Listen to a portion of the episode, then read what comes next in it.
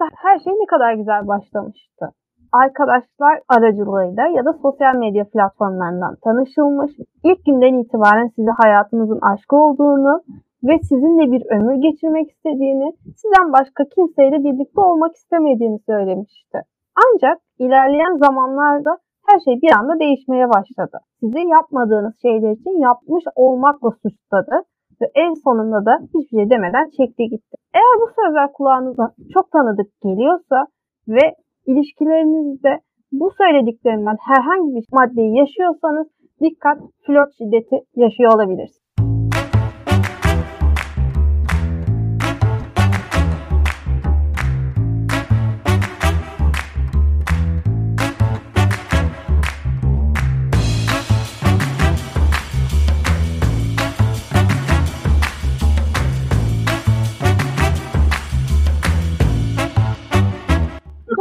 Mutfakta Ne Var'ın yeni bölümünden herkese merhaba.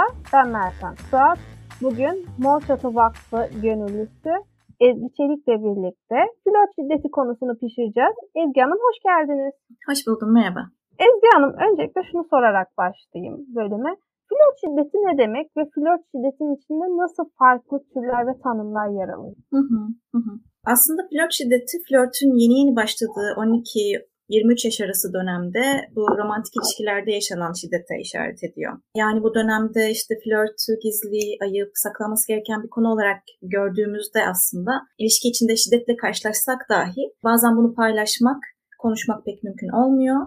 Böylesi bir durumda da hani yaşadığımız şeyin şiddet olduğunun farkına varmakta zorlaşıyor. Biraz tanımına bakalım. Yani flört şiddeti dediğimiz şey ne? Aslında flört şiddeti sevgilinin kişiye e, karşı fiziksel, cinsel, psikolojik, sosyal ya da dijital şiddet içeren davranışlarda bulunmasıdır. Partnerlik ilişkilerinde gördüğümüz bir şiddet türüdür aslında. Partner kişi karşısındaki kişiye karşı şiddet göstererek onun üzerinde egemenlik kurmayı, kontrol etmeyi, güç göstermeyi hedefliyorsa aslında şiddet böyle bir şey zaten ama flört ilişkilerinde bu yaşanıyorsa buna flört şiddeti diyoruz.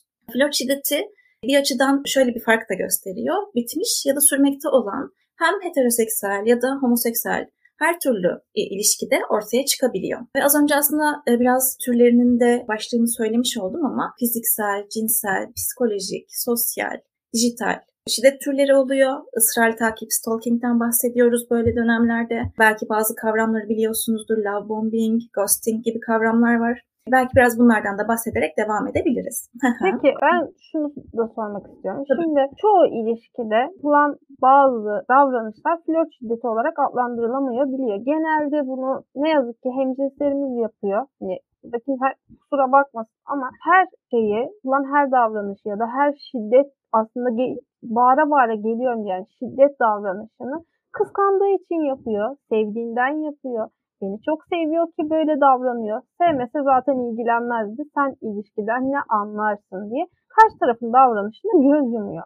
Aslında hani sizin de bildiğiniz gibi flört şiddetiyle kıskançlık arasında çok ince bir doz var. Her kıskançlık flört şiddeti mi ya da flört şiddeti olarak adlandırılabilecek o eşiği geçen davranışlar neler? Belki burada biraz şeyden bahsetmek güzel olur. Tam da dediğiniz gibi. Flört şiddetini besleyen bazı mitler var. Bunlar toplumsal mitler oluyor. Dediğiniz gibi çevremizde sosyal, çevremizde destek göremediğimiz hatta beslenen e, bu mitler. Flört şiddetini görmek, ondan çıkmak konusunda da bizleri, gençleri ya da işte flört içinde olan partnerleri zorluyor. O ilişkideki insanları zorluyor. Bunlar işte en bariz örnek dediğiniz gibi ilişkideki kıskançlık ya da sahiplenme. Bunun bir sevgi gösterisi olduğunu düşünüyor olmamız. Ya da partneri sürekli kontrol etmek ve onu önemsediğini göstermek. İyi bir ilişkide sevgililerin tüm zamanı birlikte geçireceğine dair bir mit var. Kişisel sınırların olmadığı bir ilişkiden bahsediliyor. Ee, bahsettiğimiz durumlar aslında yine aynı şekilde. Bir yandan şöyle mitler de söz konusu olabiliyor. Özellikle flört şiddeti içinde.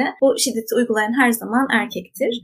Ama dediğimiz gibi aslında flört şiddeti pek çok e, farklı türde partnerlik ilişkilerini işaret eden bir şiddet türü. Bu mitler maalesef şeyde e, flört şiddetini besliyor. Bir yandan da aslında bu şiddet toplumsal cinsiyet eşitsizliği temelinden kaynaklanıyor. Yani baskı toplumsal yapıdaki bu cinsiyetleri kadın ya da erkek olarak karşıt ve dışlayıcı bir şekilde kategorize ettiği için ve hani güç, kontrol, iktidarlık gibi kavramlardan bahsettiğimiz zaman aslında e, bunun bir şiddet olduğunu e, fark edebiliriz. Yani burada aslında esas nokta dediğiniz ya işte kıskançlık aslında üzüntü ya da işte sevinç kadar doğal bir duygu olabilecekken e, ne, ne zaman şiddet oluyor? Esasında eğer ki kişi üzerinde güç, iktidar, e, kontrol etme varsa, bunu hissediyorsak, kafa karışıklığı varsa o ilişkide, yaşadığımıza anlam veremiyorsak, e, orada bir durup düşünmek, bir adım geri atmak ve bakmak lazım. O kıskançlığın aslında şiddete dönüştüğünü görüp fark etmiş oluruz. Öyle bir durum var aslında. Fark burada biraz kaynaklı. Şiddeti şiddet yapan şey aslında e, şiddetin seçilen bir davranış olduğu ve kişi üzerinde kontrol, güç ve baskı kullanmak için yapılan bir davranış olarak e, tanımlayabiliriz aslında. Evet, dediğiniz şey doğru. Hani ne yazık ki çoğu insan flört şiddetin sadece erkeklerin uyguladığını zannediyor. Kadınlar hep mağdur taraftaymış gibi görülüyor ama mesela az önce dediğiniz gibi kadınlar da ne yazık ki burada sevgili hemcinslerim kusura bakmayın ama ilişki olduğu zaman karşı tarafla her şeyi birlikte yapacağımızı, devamlı birlikte vakit geçirmemiz gerektiğini ve sürekli onunla iletişim halinde kalmamız gerektiğini düşünüyoruz. Bu aslında bir flört şiddeti, sevgi değil. Hani bunu söylediğim zaman herkes şey diyecek bana, ne alakası var ilişki dediğin öyle olur diye ama karşı tarafa kişisel bir, bir alan, kişisel bir sınır bırakmamak da aslında bir şiddet uygulama türü. Hı hı. Ben mesela bu bölümü hazırlarken flört şiddetiyle ilgili notlar okuduğumda çok dikkat çekici bilgilere ulaştım. Mesela flört şiddeti en çok 18-30 yaş arasında görülüyormuş. Bunun da sebebi üniversite döneminde ailesinden ayrılan birey kendine yeni bir düzen kurma çabası içerisine girdiği zaman kendini yalnız hissediyor ve failin davranışlarını sevgi olarak gördüğü için aslında flört şiddeti olduğunu anlamıyor ve buna göz yumuyor.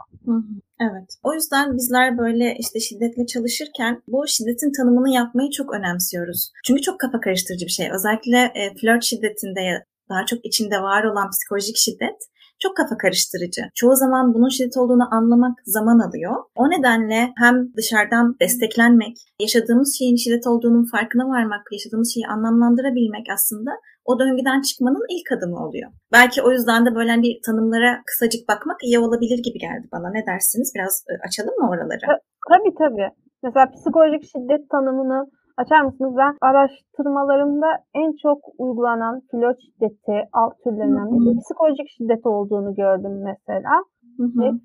Onu tanıtmakla başlayabiliriz. Tamamdır. Evet kesinlikle. Partnerin kişide korku uyandıracak, kendine olan güvenini, saygısını zedeleyecek biçimde konuşması ya da davranması e, psikolojik şiddeti giriyor. Partner kişi eğer ki bir karşı tarafa isim takıyor, bağırıyor, iftira atıyor, hakaret, küfürler ediyorsa ne yapması gerektiğine o karar veriyor, söz hakkı bırakmıyorsa ilişkide e, ne giymesi gerektiğinden, nerede, ne zaman ne yapması gerektiğine kadar bütün kararları veriyorsa, başkalarının önünde küçük düşürücü davranışlarda bulunuyorsa, tehdit ediyorsa, kötülüyorsa, isminin karalanması, suçlanması gibi durumlara maruz bırakıyorsa, yıkıcı bir şekilde eleştirilmesine sebep oluyorsa, koruduğu gerekçesiyle ben aslında seni koruduğum için bunu yapıyorum sözüyle başlayıp ama aslında yönlendirme ve kısıtlama, yalnızlaştırmaya gidiyorsa bu ilişki ilişki ya da sırlarını başkalarıyla paylaşacağına dair şeyler söylemesi aslında biraz psikolojik flört şiddetine giriyor. Ama böyle en temelde üç başlık gibi konuşursak bir aç,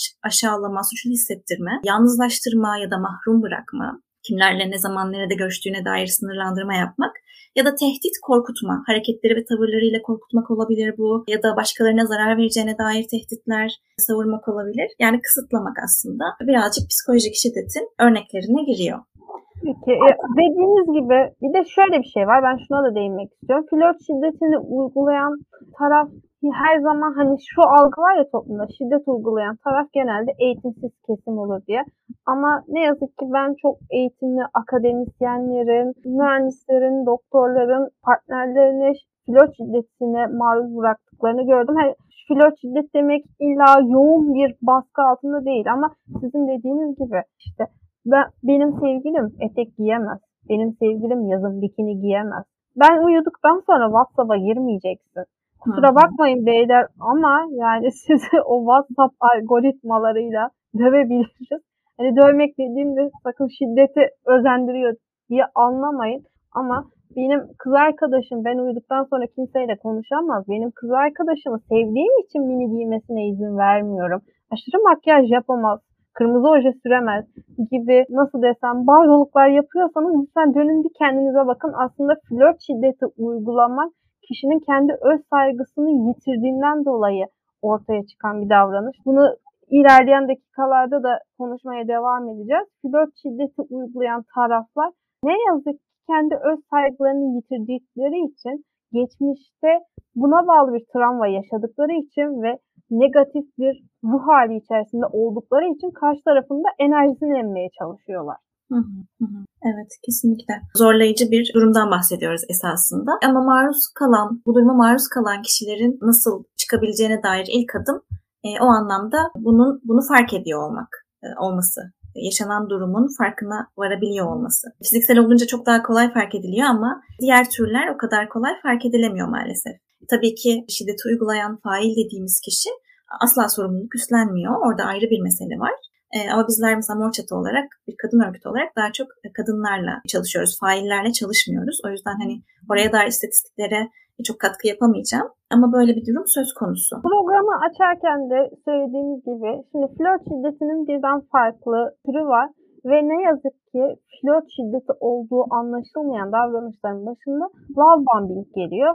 Çağımızın en tehlikeli şiddet türlerinden biri aslında love bombing. E, love bombing e, şöyle oluyor. Hani size de soracağım bunu ama hı hı. kendi deneyimlerimden ve okumalarımdan yola çıkarak love bombing kişiye partner tarafından ilişkinin başında e, bir tanrı ya da tanrıça olduğu hissine kanaat getirilmesi, her yaptığı hareketin övülmesi ve ilişkinin ilk gününden itibaren ona hayatın aşkı olduğunu, onunla evlenip sen artık evimin kadını, çocuklarımın anası olacaksın ruh haline sokması ve karşı tarafı iyice manipüle ettikten sonra da bir anda hayatından çekip gitmesi oluyor.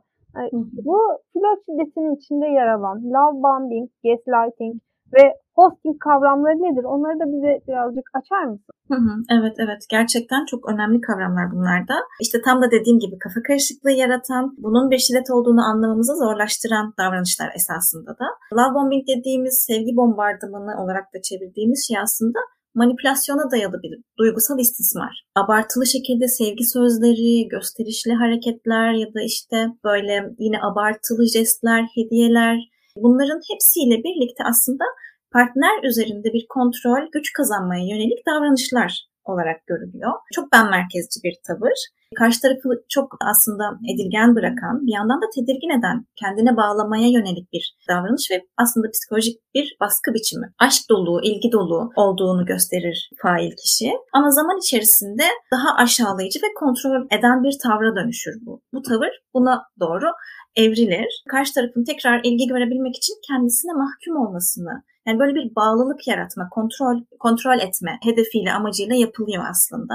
Sonrasında da e, dediğiniz gibi ghosting gelebiliyor hemen ardından. Ghosting dediğimiz şey de hiçbir şekilde hiçbir iletişim kanalıyla iletişim kurmamak, bir anda yok olmak, mesajları, aramaları cevapsız bırakmak, dediğim gibi aniden e, her şey iyi gider gibi görünürken bu genellikle çok romantik ilişkilerde oluyor ama bazen arkadaşlık ilişkilerinde de böyle şeyler yaşayabiliyoruz. E, bir ilişkiyi bitirme, ortadan kaybolma, dediğimiz şey aslında ghosting. Ya da böyle şey de olabiliyor bazen. Atılan bir mesaja hızlı ve her durumda cevap e, verilememesi de ha, verilememesi pardon yani bunun verilmemesi bazen şey olabiliyor kafa karıştırıyor ghosting mi değil mi diye. Hani orada da şöyle bir baskı oluyor ilişkilerde. Hemen cevap vermesi gerekiyor. Vermiyorsa o zaman şeydir bu. Bu da bir şiddet türüdür gibi. Oradaki karışıklığı da belki ortadan kaldırmak için bunu konuşmak iyi olur. Ghosting'de daha çok böyle insanca bir karşılık vermeme, daha böyle saygı, sorumluluk gibi şeyler üstlenmemeden bahsediyoruz aslında. Ghosting'e maruz kalmak aslında çok bizimle alakalı olmayan, karşı tarafla alakalı olan bir durum. Bunu da böyle hatırlamak iyi hissettirebilir. Çünkü ghosting'in sonrasında hissettiğimiz şey çoğu zaman değersizlik, çaresizlik, umutsuzluk gibi duygular oluyor. Bir de gaslighting demiştik. Bir de buna bakalım çok hızlıca. Bu da manipülasyon türü aslında. Bir duygusal, psikolojik manipülasyon türü. Birini bilinçli bir şekilde ve sürekli olarak manipüle ederek onun gerçekliğini yok saymak, onun yerine kendi gerçekliğimizi koymak, kendi gerçekliğini koymak failin, koyması failin. Fail bilinçli bir şekilde hareket ediyor burada ve duygusal ya da maddi bir çıkar elde etmeyi amaçlayabiliyor. Yöntem daha çok e, maruz bırakılan kişinin yaşadığı üzerinden o sürekli işte ya sen yanlış biliyorsun öyle değil diyerek algısından, hafızasından şüphe etmesine sebep olmak aslında neden olmak. Gaslighting de biraz böyle bir şiddet türü.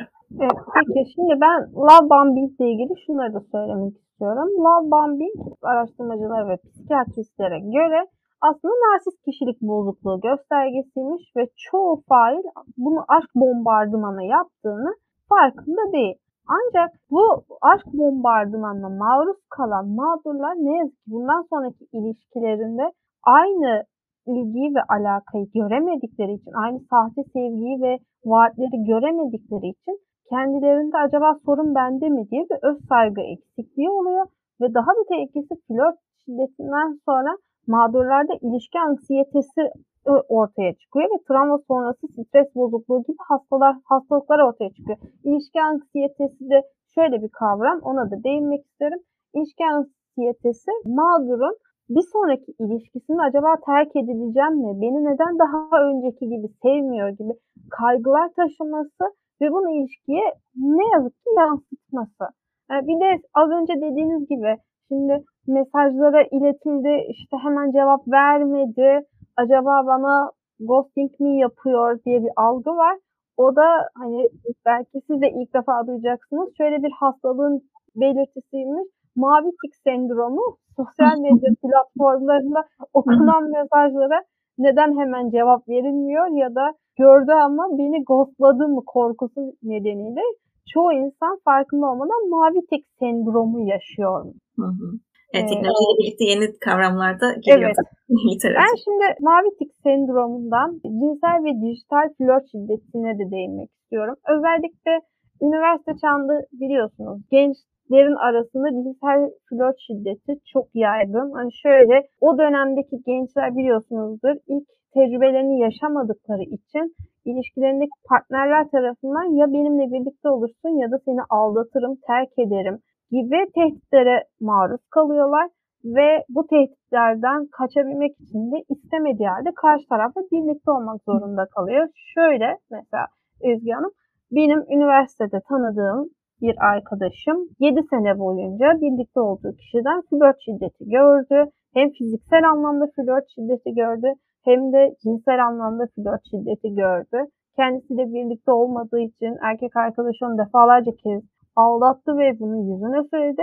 Ama ne yazık ki dediğim gibi bu bacım da beni seviyor ki işte benimle birlikte siz hiçbir şey bilmiyorsunuz deyip şiddeti göz yummaya devam ediyordu. Bu cinsel ve dijital flört şiddeti hakkında siz neler söylemek istersiniz? Hı hı.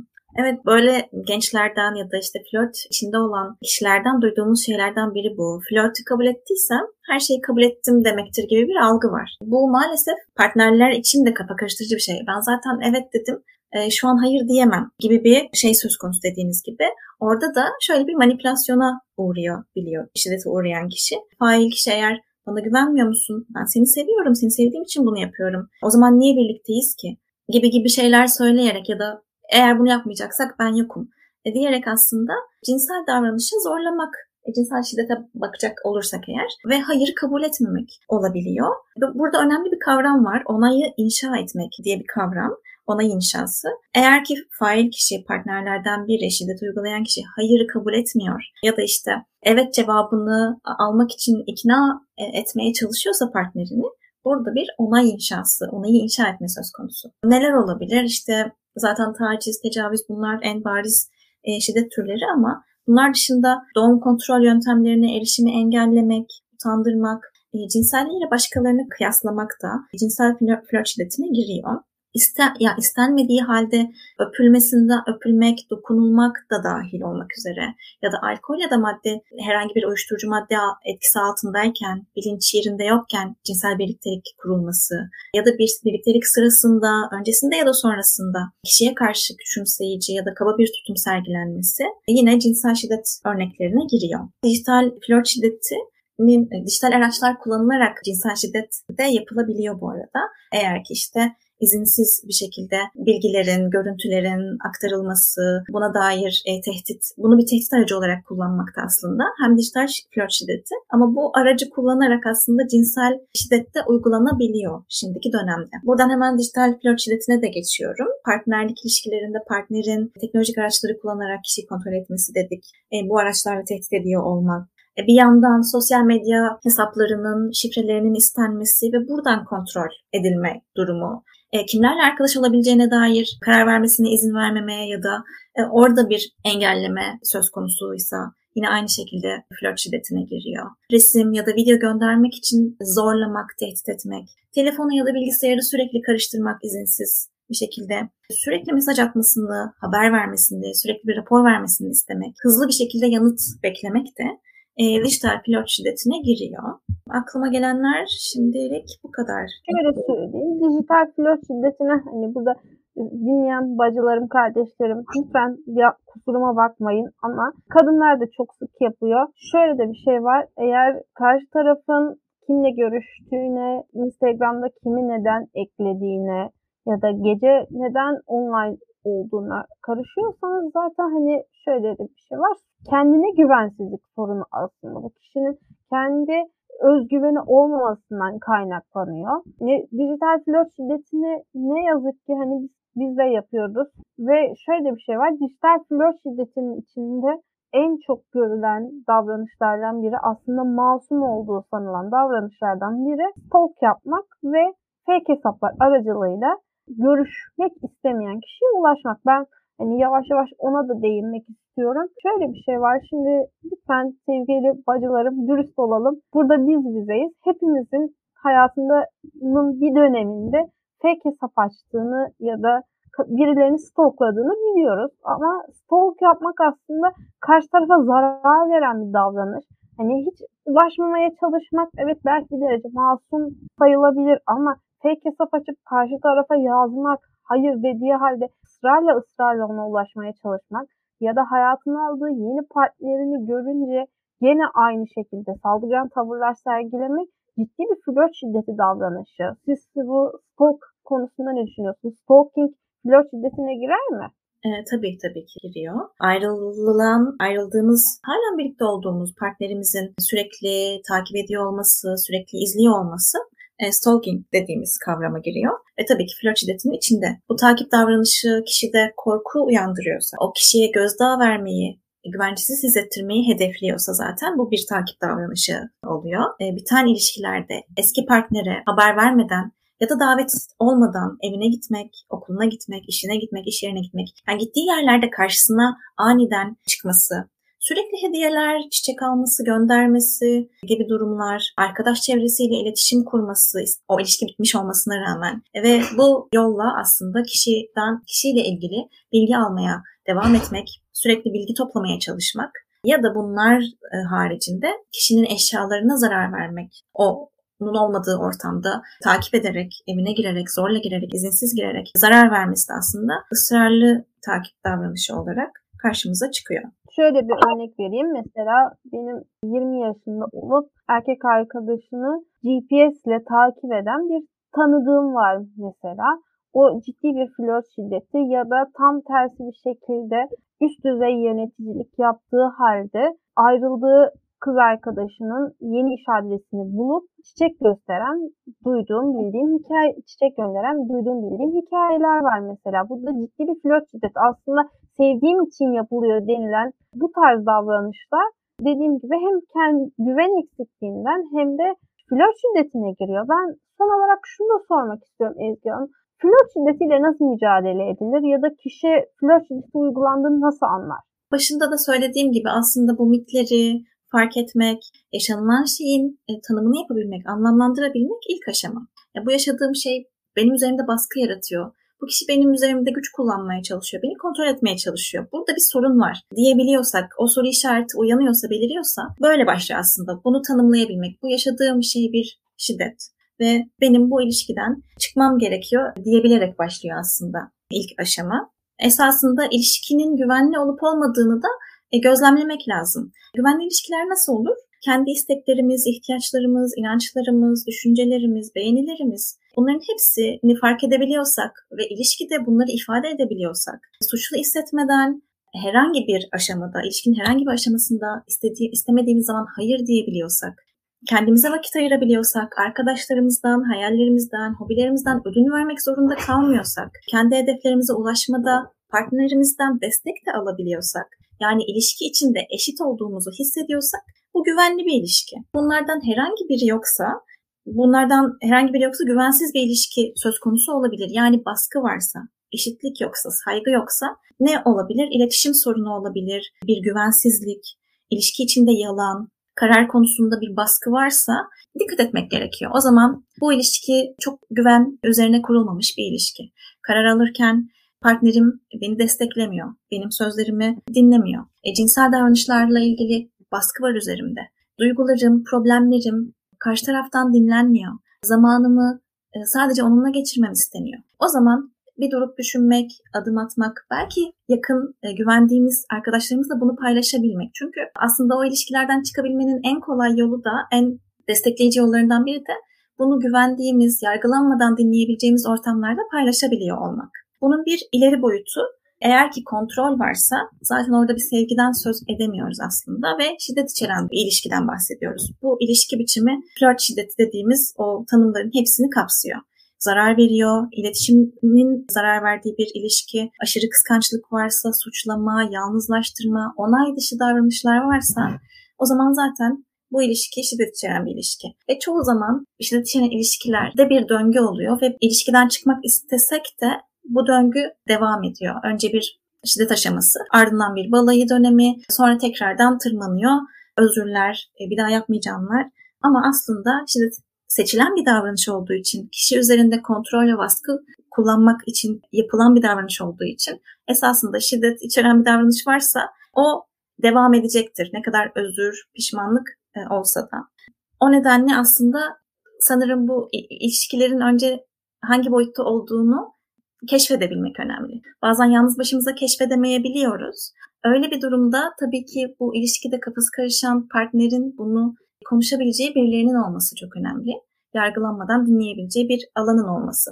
Bu bazen bir arkadaş olabilir ama bazen de böyle örgütler olabilir. E, kendisine yakın hissettiği, bu konuda çalışan örgütler olabilir. Ben öncelikle çok teşekkür ederim ıı, konuk olduğunuz için. Son olarak ben de şunları eklemek istiyorum. Buradan hem kadınlara hem erkeklere sesleniyorum. Hangi yaş grubunda olursa olsun. Partneriniz size hayır diyorsa o hayırdır. Lütfen bunu nazlı evet ya da o da istiyor ama kararsız ben onu ikna ederim olarak algılamayın. Hayır hayırdır. Lütfen hayırın üstüne gitmeyin ve bunun için karşı tarafı suçlamayın. Ayrıca ilişkinizde size masum sevgi gösterisi ya da kıskançlık olarak görülen davranışlar aslında flört şiddeti belirtisi olabilir. Lütfen sevgiyle şiddetin arasındaki ince çizgiyi iyi tanıyın. Ezgi Hanım çok teşekkür ederim konuk olduğunuz için. Çok güzel bir sohbet oldu. Ben teşekkür ederim. Ben ben de çok keyif aldım. Çok sağ olun. Teşekkürler. Teşekkürler. Mutfakta ne varım bir bölümün daha sonuna geldik. Önümüzdeki hafta yeni konuları yeni konuklarla pişirmek üzere bizi takip etmeyi, dinlemeyi ve Daktilo 1984'ün de sosyal medya platformlarını takip etmeyi unutmayın. Hoşçakalın.